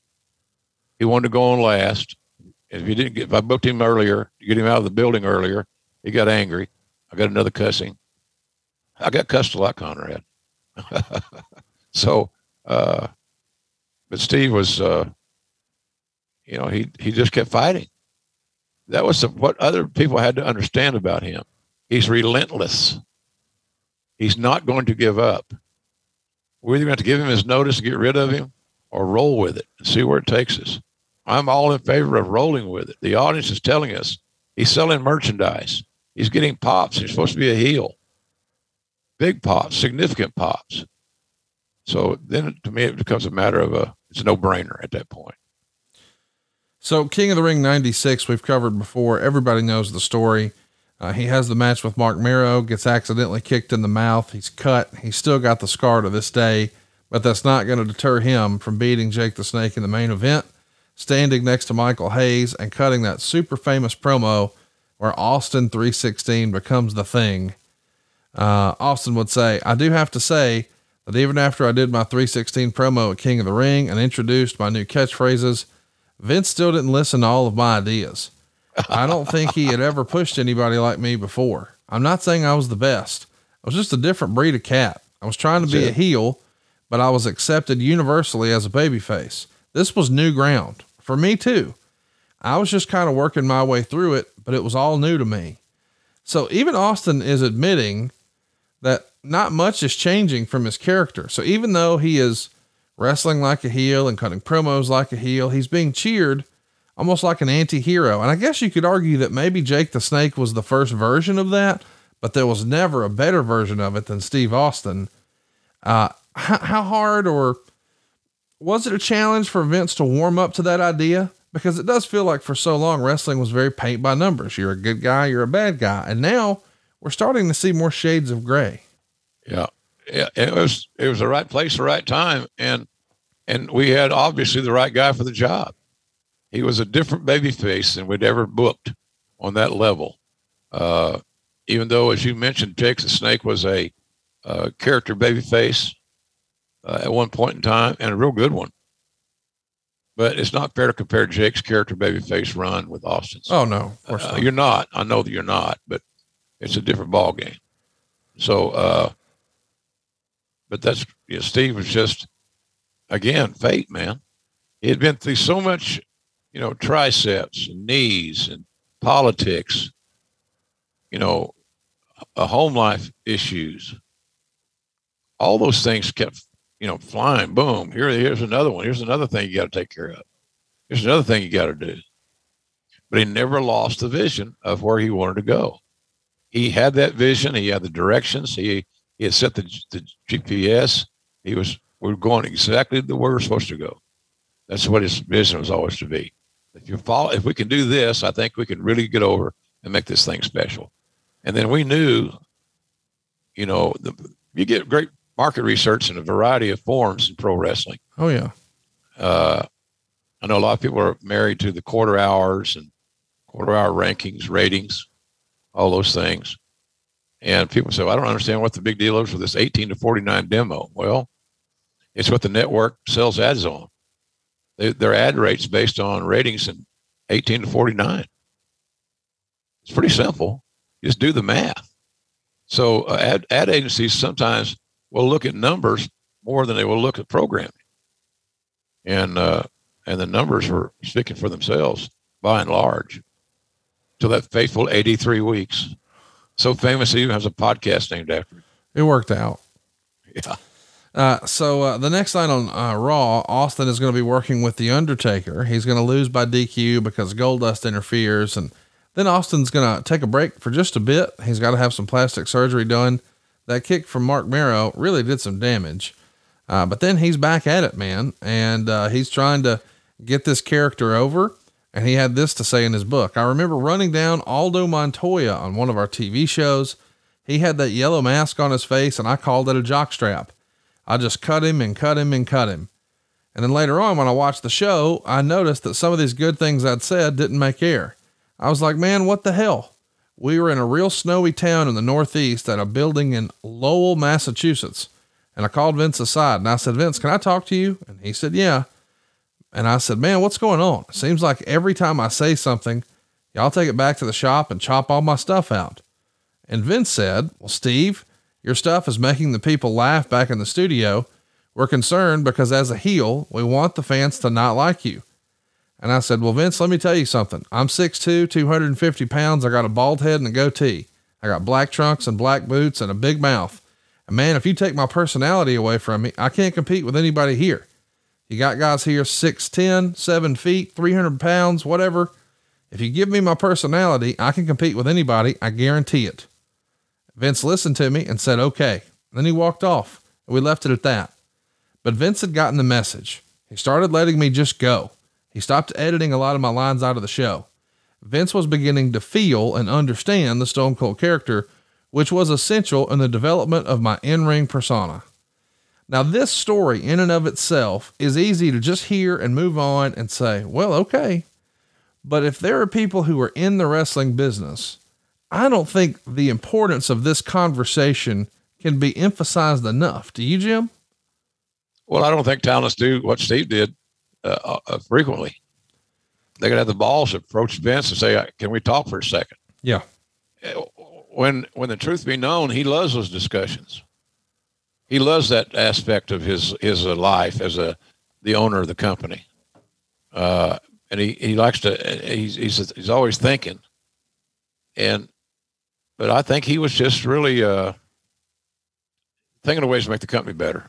Finish my thought, but uh, I think a lot of talents don't do it because they're intimidated, or they don't know how to communicate. Right. We've said this so much in the show, and I hope some folks will accept what I'm trying to say as being something important in your real life, not your wrestling fan life. Uh, you know, you, you just got to be able to communicate, man. Communication is so it's, it's, the, it's the essence of living to a large degree. You got to be able to communicate with others and, and learn how to listen and learn how to communicate, learn how to present yourself. But a lot of guys didn't have the confidence that Steve had in himself or what he perceived to be the autonomy to approach Vince in a very serious manner to talk about these issues. Those are huge issues. You got a guy, you got a guy cutting promos that's uh, that's getting pops all over the place because they're over, they're funny, they're entertaining, they're timely, and but we're damned if we, we want to be a heel. Uh, well, I, if if it was had not been proven already by the audience and by the merchandise that was selling, the tickets that we're selling, the pops in the arena, all this great market research that you have access to, uh, you know, Steve just he wasn't going to be a he wasn't going to be a heel. People people live for uh, you know uh, what's that word? Uh, you know, vicariously, you live, live vicariously. vicariously. Yeah. Yeah. thank you. That's why you're the brains of this outfit. vicariously, and but but he was just uh, he was perfect for that role. The take this job and shove it mentality. And, and little did we know at that time that uh, Mr. McMahon would become the top heel in the territory, and Steve would become the top babyface. Well, this is a real paradigm shift. You know, I mean, we're not too far removed from, you know, we've got a, a garbage man gimmick and we've got a plumber gimmick, and now we've got a good bad guy. I mean, it's or a bad good guy, whatever. The idea is Austin 3:16 is about to take over the world, and this is the WWF edge that they're looking for because the NWO on the other channel is just blowing up. I mean, their business is hotter than ever uh, through late summer. When Hulk, when Hulk Hogan turns in July, uh, they're on fire, and that's around the same time. Remember now, Hogan turns heel in July. Austin 3:16 was born in June. So we're running parallel here. And uh, it's got to be an exciting time in the business in that era. I mean, and and even the similarities with the merch, right? The NWO shirt's the biggest selling shirt in WCW history. Austin 3:16 is going to go on to be one of the biggest in WWF history. Plain black shirts, plain white lettering. It's no longer the the bright neon colors of Yeah. the 80s. It, it's a different like, era. Like NXT, like NXT is now. yeah.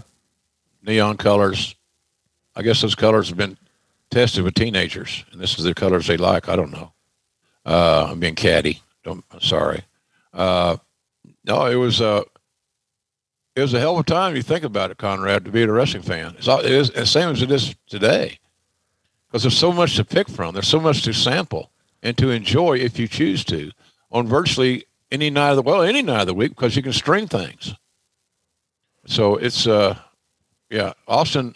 He he was creating a mold for a character babyface that no one has yet to follow. When someone understands how to do that with their personality and uh, their presentation, they're going to go to the bank very often because there's where your money lies. I want to mention uh, Austin and Mero work again at the International Incident Show, which is another in your house. It's a return match from King of the Ring, and Austin gets the win, but it almost feels like this crowd isn't really sure how to react. Austin's a heel, but they want to cheer him, but he's not really giving them a reason to cheer. It's almost like he's in a tweener phase, and that would continue through SummerSlam. No, he's not actually on SummerSlam. He's on the free for all, but it's against Yokozuna. And Meltzer's reporting in The Observer that Bret Hart, if he comes back to the WWF, he's handpicked Austin as his first opponent. So maybe they're just trying to keep Steve in the mix. But what that entails is Yokozuna goes up to the top rope, but because he's too heavy, the top rope breaks. Austin steals the win in just under two minutes. Not exactly maybe the uh, the type of win Austin would be looking for, but a pretty memorable moment here nonetheless. Yeah, yeah. Well, you know, Vince is taking real good care of Yoko creatively. Yeah. And uh, to see Austin get that win was a shock, surprise, especially because of the length of the match, because of the ring malfunction. Uh, but no, we didn't want hit. We didn't want all the, the the heat of the fire, little fire emoji, uh, to be lost. So you had to keep Steve somewhat. Uh, he should have been on the card in a different role, in hindsight but he wasn't. So we made, you know, we made the best out of what we had. But uh, that that scenario with Yoko was uh, very timely in the build of Stone Cold Steve Austin. People forget about it. It was, you know, a lot of people didn't see it. Some people have never seen it because it wasn't on the pay per view. Now you can go back and stream the hell out of it. Yeah. So the crowd's starting to cheer Steve a little more here. Uh, Brian Pillman, by the way, is now at least going to be on camera a little more, and they're at least teasing some things when they pass each other in the aisles and whatnot. And then Austin was scheduled to work Savio Vega at In Your House Buried Alive. We covered that recently in the archives, but it didn't happen because Vega wound up getting hurt, and instead he's replaced by Hunter Hearst Helmsley. But that's worth discussing a little bit. Savio was more of a babyface, Austin was more of a heel. But when Savio goes down, they don't get another babyface to replace him. They get another heel. They get Hunter Hearst Helmsley. So now we've got a heel match, but the crowd is solidly behind Austin. And it's interesting to think, you know, these guys are going to go on to become, you know, Stone Cold Steve Austin and, and, and the cerebral assassin and you know, blah, blah, blah. But we see him early here in an all heel match.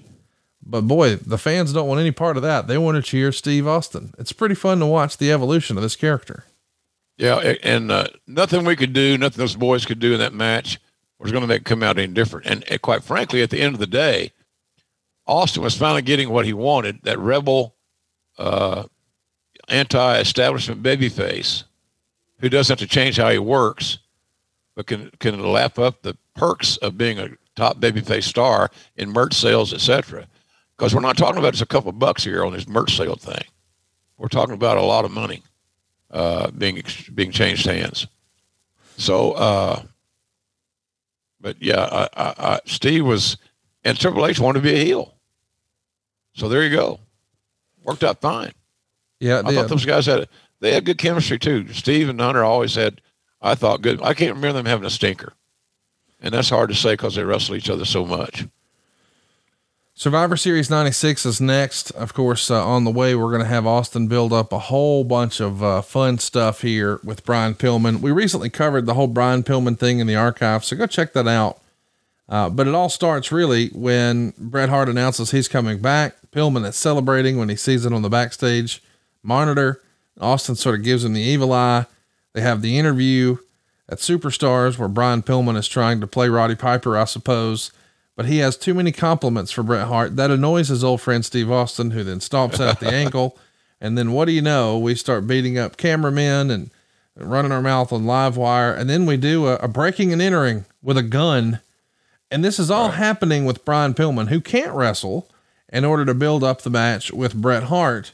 Bret Hart's been pretty vocal over the years that he didn't really like the edgy adult stuff. Do you know where he was on the whole gun angle? We, you and I never asked that.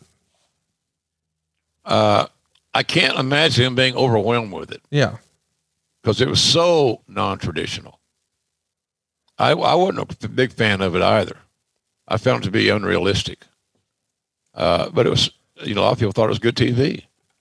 And I, another thing about Brian, you mentioned Brian couldn't wrestle because of his physical status. He came up with all those ideas. He because he wanted to stay in the game. He was finding a way we talked about Jake Roberts a while ago. Or you, or we don't have anything for you you want to be an agent. Well, if you don't have anything else, of course.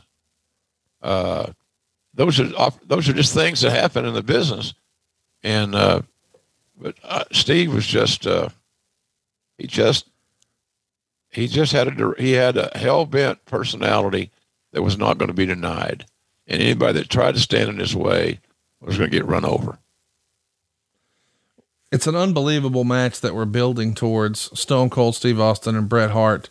Uh, I know we've uh, talked about it before, but I want to play the promo because it's an interesting change of pace. You know, you shoot Stone Cold Steve Austin and and what looks like, uh, what's all black and white. And, uh, it looks like a pretty rough area. And he's just running that mouth in classic Stone Cold fashion. Let's take a listen because this is one heck of a promo package that you put together for this show.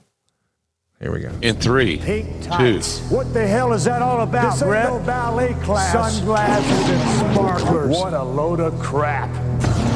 So, Bret, you're coming back to continue a legacy? Uh-uh. Stone Cold's gonna make your comeback a living hell. You, you can start begging for some mercy you right now. Beg for you're mercy. You're not gonna find it. I think you're completely pathetic. You're the best there is, was, and ever will be, whatever. Son, you're looking at the best there Austin is. 316. Oh, Bret, the whole world knows that you quit because you lost to Shawn Michaels. The pretty boy. The boy toy kicked your ass back to Canada. You couldn't face yourself, and you damn sure couldn't face your family. Ran away in shame. You should have picked another time to come I back, son. No sexy when the boy. bell rings and it's time to get down to business, dance, I'm going to take seven years of frustration and being pissed off out on your ass. Think about it like this, Bret. You can finally go home, look yourself in the mirror, and get a little peace of mind because you will know you were indeed beaten by a real man. I mean, I'm ready to go watch that match again right now. yeah, those two guys, those two guys have have a future. You know, Steve, there's a beautiful part about that too. Uh, I was listening to somebody on Busted Open uh, recently talk about uh, being in NXT and then being on the and other companies uh, that have TV, like Impact or somewhere. Where whereas Impact gave him some bullet points and he went out there and did his own promo and he felt good about it And in NXT, the thing that they were worried about is missing a line. Because then the writers would take exception that you're doing it on purpose. You're screwing up my copy. My work of art is being compromised. Give me a fucking break. You guys got to be shitting me. How anybody could really think that you're doing a talent a, a favor by writing out their promo, telling them how they should think. Well, instead of it being a, a, a pro, a pro or, or, somebody that has a, a lot of experience, those thoughts are coming out of some kid's mind. They're, they're a writer's, it's a writer's creation. And I don't know how many, I don't know. I just, it seems to me ill, ill fated, but I might be wrong about that. But I know one thing. I always hated to come to TV and have a script. I got to do a promo. And here's what they want you to say. Because I'm an ad lib guy, as you, as you know. And for better or for worse. But golly, man, let me see what we got in these guys. And that's what Vince finally did with Steve. He saw the audience is buying everything Austin said. So Vince started creating, eh, making, making sure creative, like that video and that interview you displayed. Uh, it was all it was all refined. It was all strategic, and it enhanced Steve's image that he wanted. And Vince was sold. That was a that that promo and how it was approved and how it was done was a great illustration, maybe the best illustration we've talked about today of Vince's increased trust in Stone Cold. Yes, and him realizing, look, I'm not going. We're not going to screw this deal up. And uh, luckily, we didn't the way it was shot, uh, the the language they let him get away with, the whole thing, it made it feel like a main event, and it's just the co-main event. But he and Bret stole the show, uh, and then of course Shawn and Sid, you know, had Sid's best match ever and, and a world title switch, and really a pretty monumental show here, Survivor Series '96.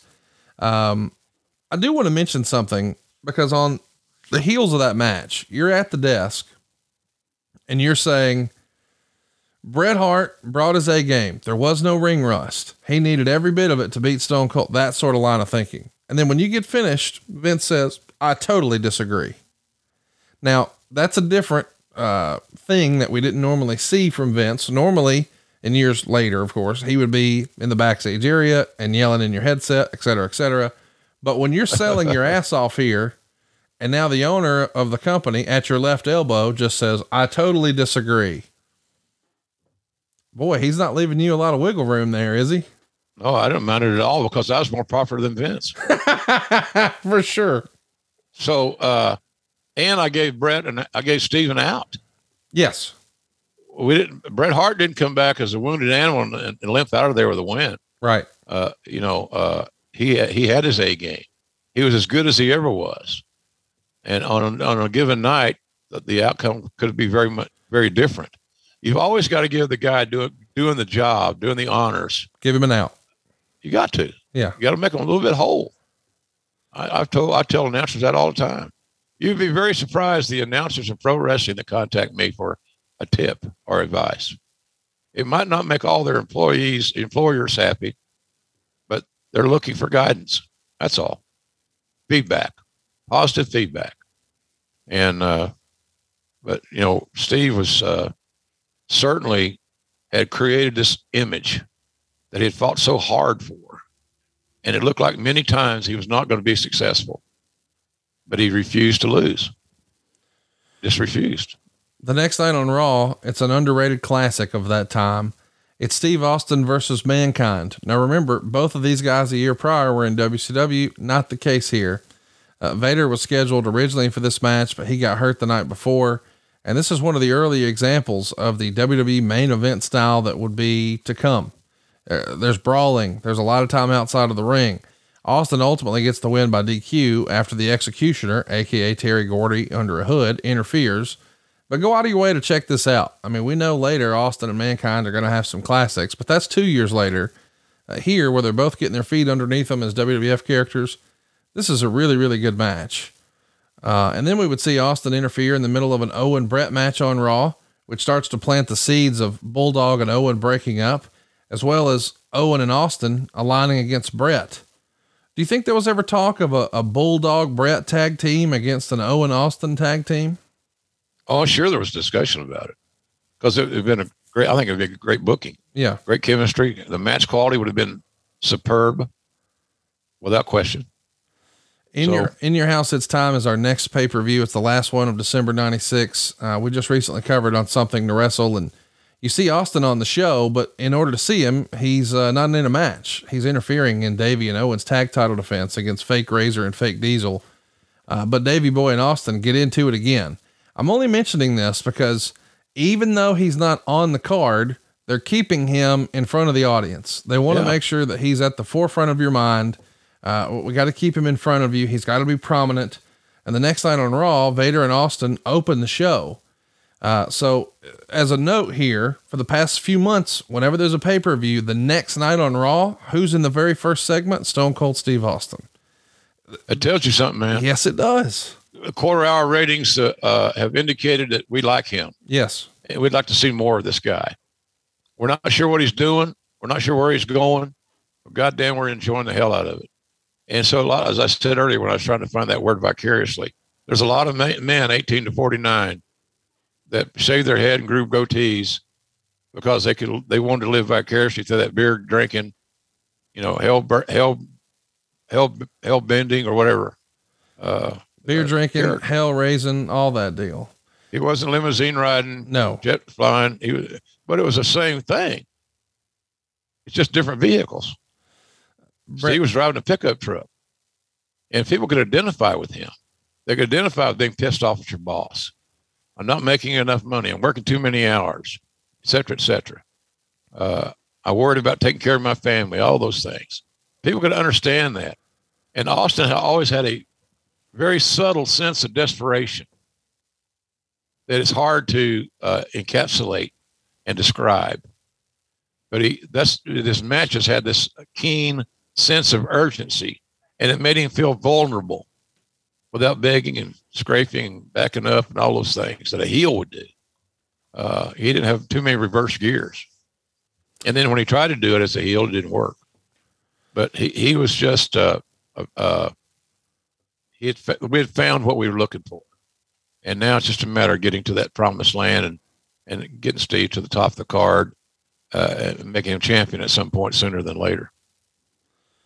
Uh, Bret is going to uh, attack Austin and put him in the sharpshooter as the story continues. Of course, Austin is now announced as uh, going to compete in the Royal Rumble in San Antonio. As a reminder, he started 1996 as the ringmaster and the million dollar champion with Ted DiBiase in his corner and uh, slipping on some baby oil to get eliminated in the Royal Rumble in 96. but in 97, he wins the whole damn thing and steals the show. When do you think you knew Steve Austin's winning the Royal Rumble? Oh gosh, early. Because you you look at things, who who we, who should we push and put over, give the almighty push to? And uh, you'd be surprised, Conrad, how many books I signed here. My my my, my man Stephen Link at my at our our, our website, uh, jrsbarbecue.com. By the way, subtle plug, not too subtle. And by the way, thanks to everybody that bought Christmas items and stocking stuffers and are making our our stuff part of your normal fare. I appreciate it very, very much. We had a, we had a great holiday season and still selling, baby. Sell, sell, sell. Uh, I'm not sure where we were, but nonetheless, where were we, Conrad? Well, we were talking about all the great stuff over at jrsbbq.com. But before we get there, I want, Yeah. I want to mention this question from Big Meat, which actually works with JR seasoning. Was King of the Ring or the matches with Bret Hart Austin's breakthrough moment in your opinion, Jim? Bret Hart. I agree. Uh, and I'm not, and, and the King of the Ring had a much more, uh, had, had more cachet, it seems to me like, in that era than it does now. It needs a fresh coat of paint, uh, in my opinion. It's still got clout. It's got, you got equity in it. You've built equity in it. Uh, and it is, it's a, it still has some cachet, as I said. But it's, that was uh, Bret Hart's, I don't know if Steve would have got to where Steve got to uh, like he did if it weren't for Bret Hart. Bret Hart's as big a reason that uh, Steve Austin became Stone Cold as anybody. Because after his performances, their matches together, everybody saw there was no flaw in Austin. He's a real deal because he's pushing Bret Hart to the exact limit of where a man should have to go to win a match. They had great chemistry, respect. They didn't do spots that make you roll your eyes. They weren't slapping their face or slapping their hip, all that silly shit.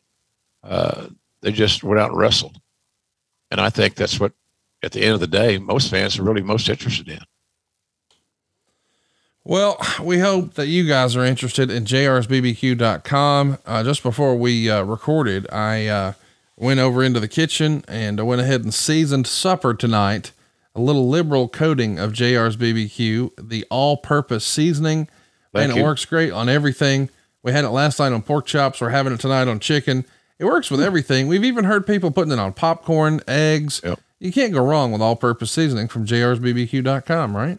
Yeah, you're right. And uh, oh, I had, uh, I was telling you before we started recording today, I, I was at Publix the other day and I went by the, did I tell you the story already on air? No. Uh, by, I discovered Skyline Chili. They have two kinds in the frozen food department. Uh, and I get the one with the spaghetti. So it's chili and spaghetti, and I got some cheese. I do it when I, it's microwavable, nine minutes. Uh, but I used, I love Skyline chili. You know, I loved it when I was being able to eat there the first few times. I know when Raphael and I were driving to Cincinnati uh, earlier this year, we made a point to stop at a Skyline chili on the way in.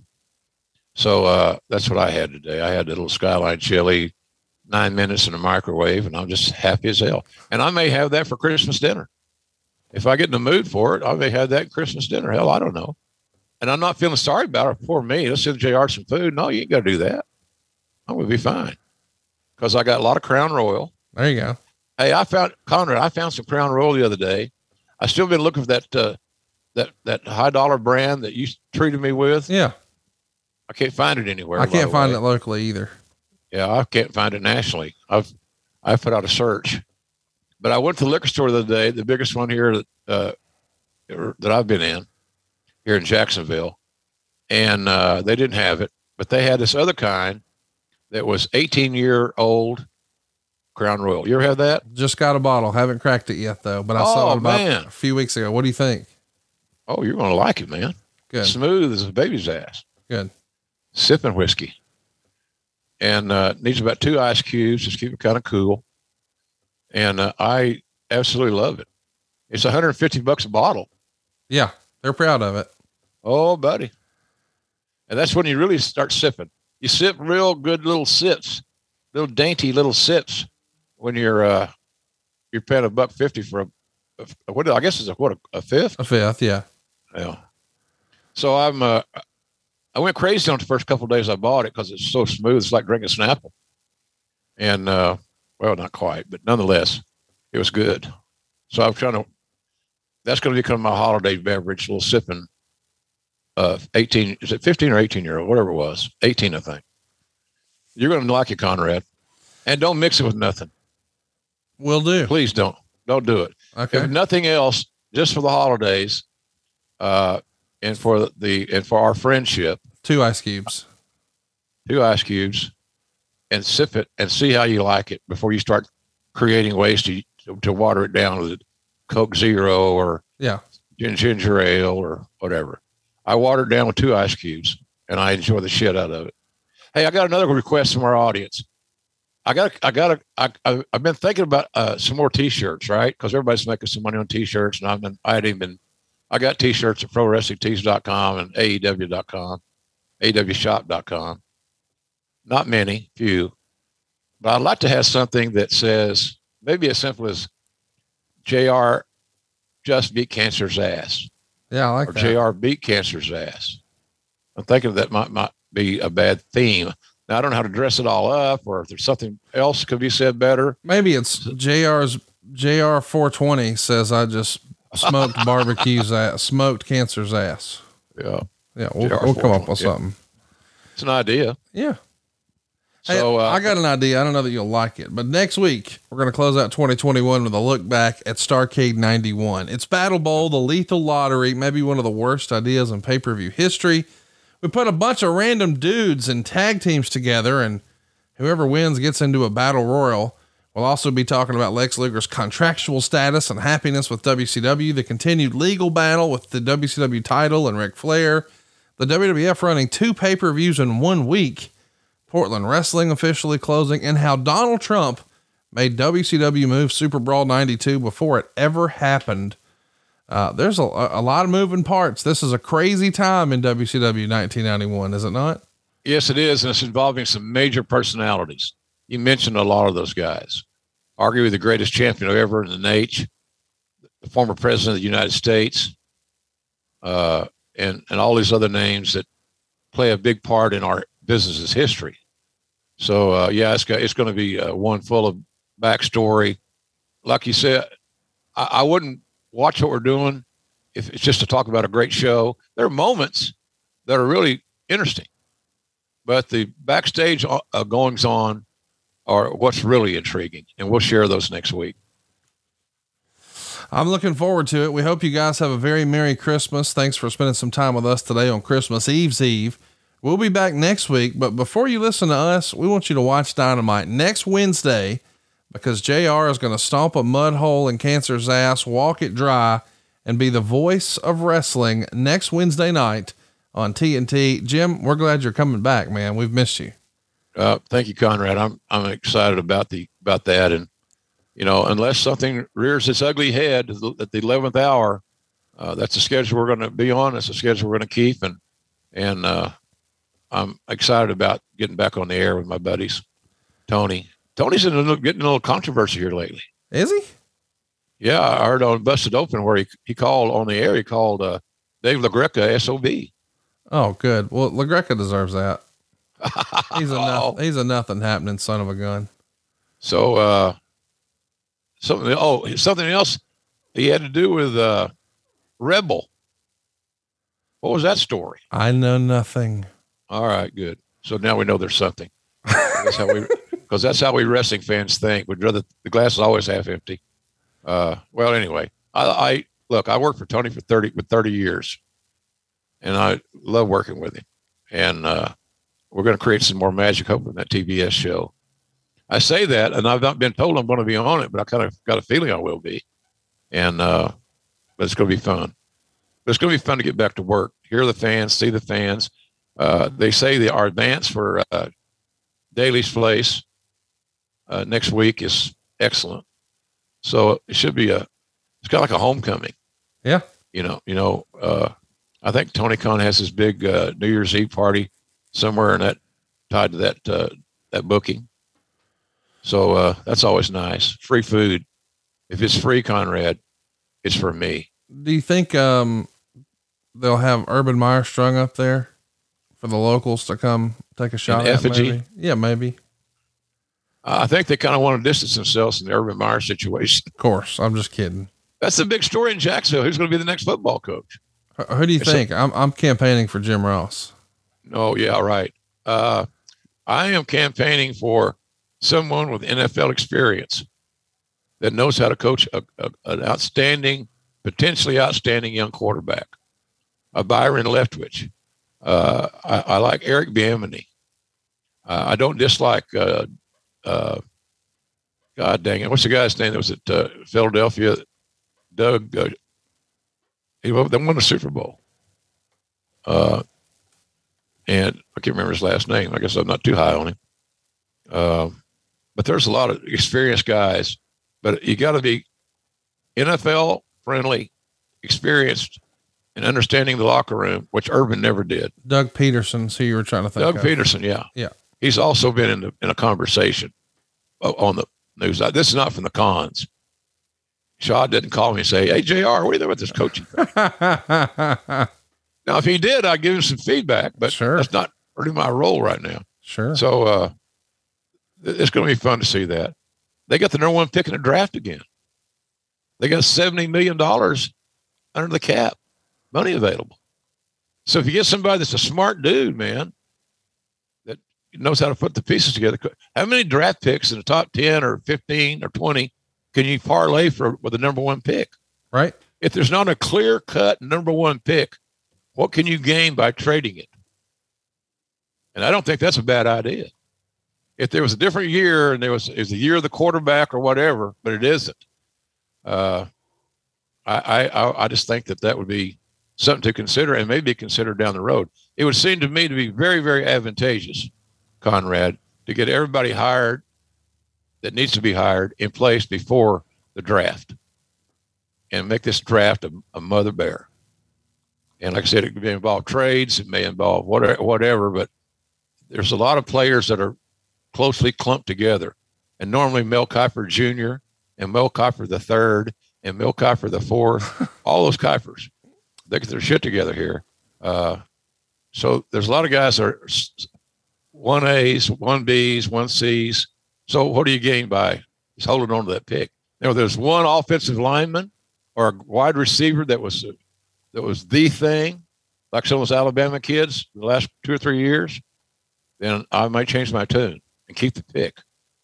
But unless it's a special player that fills that one need that is essential to be filled, I'm thinking maybe you trade that one, one number one pick and, and bankroll a bunch of those those draft picks and use that $70 million to rebuild your team. But to do that, you're going to have to have an expert. And that expert's got to be somebody that's been in the, been in the rooms as they say, the team rooms, the quarterback rooms, and they got to take care of uh, Trevor Lawrence. So uh, as the hair turns in Jacksonville, it's going to be fun, man. Tune in next Wednesday. We're hopeful that uh, Jr. will be there, telling you that he's beat cancer's ass and. That's right. Uh, calling wrestling, which is where we love him, and we hope that you love the show we did today. And I guarantee you're going to love next week because Jr. and I are going to have a lot of fun making fun of a really bad show. Starcade 91 coming up next week, right here. And and bowl predictions, Conrad. Oh yeah, and bowl predictions. Gotta oh shit, that. gotta Big have that. Man. Big things. So, uh, Conrad, uh, thank you very much for this year. Thank you, and dude. This is a fun have, year. Have a hell of a Christmas with all your loved ones there. I'm I'm envious. I'd be a part of it if I could, but you know, my goddamn foot swollen up and hard to walk and taking two flights, it's a little bit more than no fat boy can handle. So, but I'll be there in spirit. Looking forward to it, man. All right, buddy. We'll see you guys Merry next Christmas, week. Everybody, Th- right thanks. Here on Grilling JR. Hey, everybody. This is Dan Besbris, host of Fantasy NBA Today, a daily fantasy basketball podcast. We cover every box score from every game, every day plus bonus shows on buy low opportunities, players to stash, schedule analysis, and really anything you could need to smash your league into deliciously tiny pieces. Catch the Fantasy NBA Today podcast, part of the Believe Network, on YouTube or wherever you listen.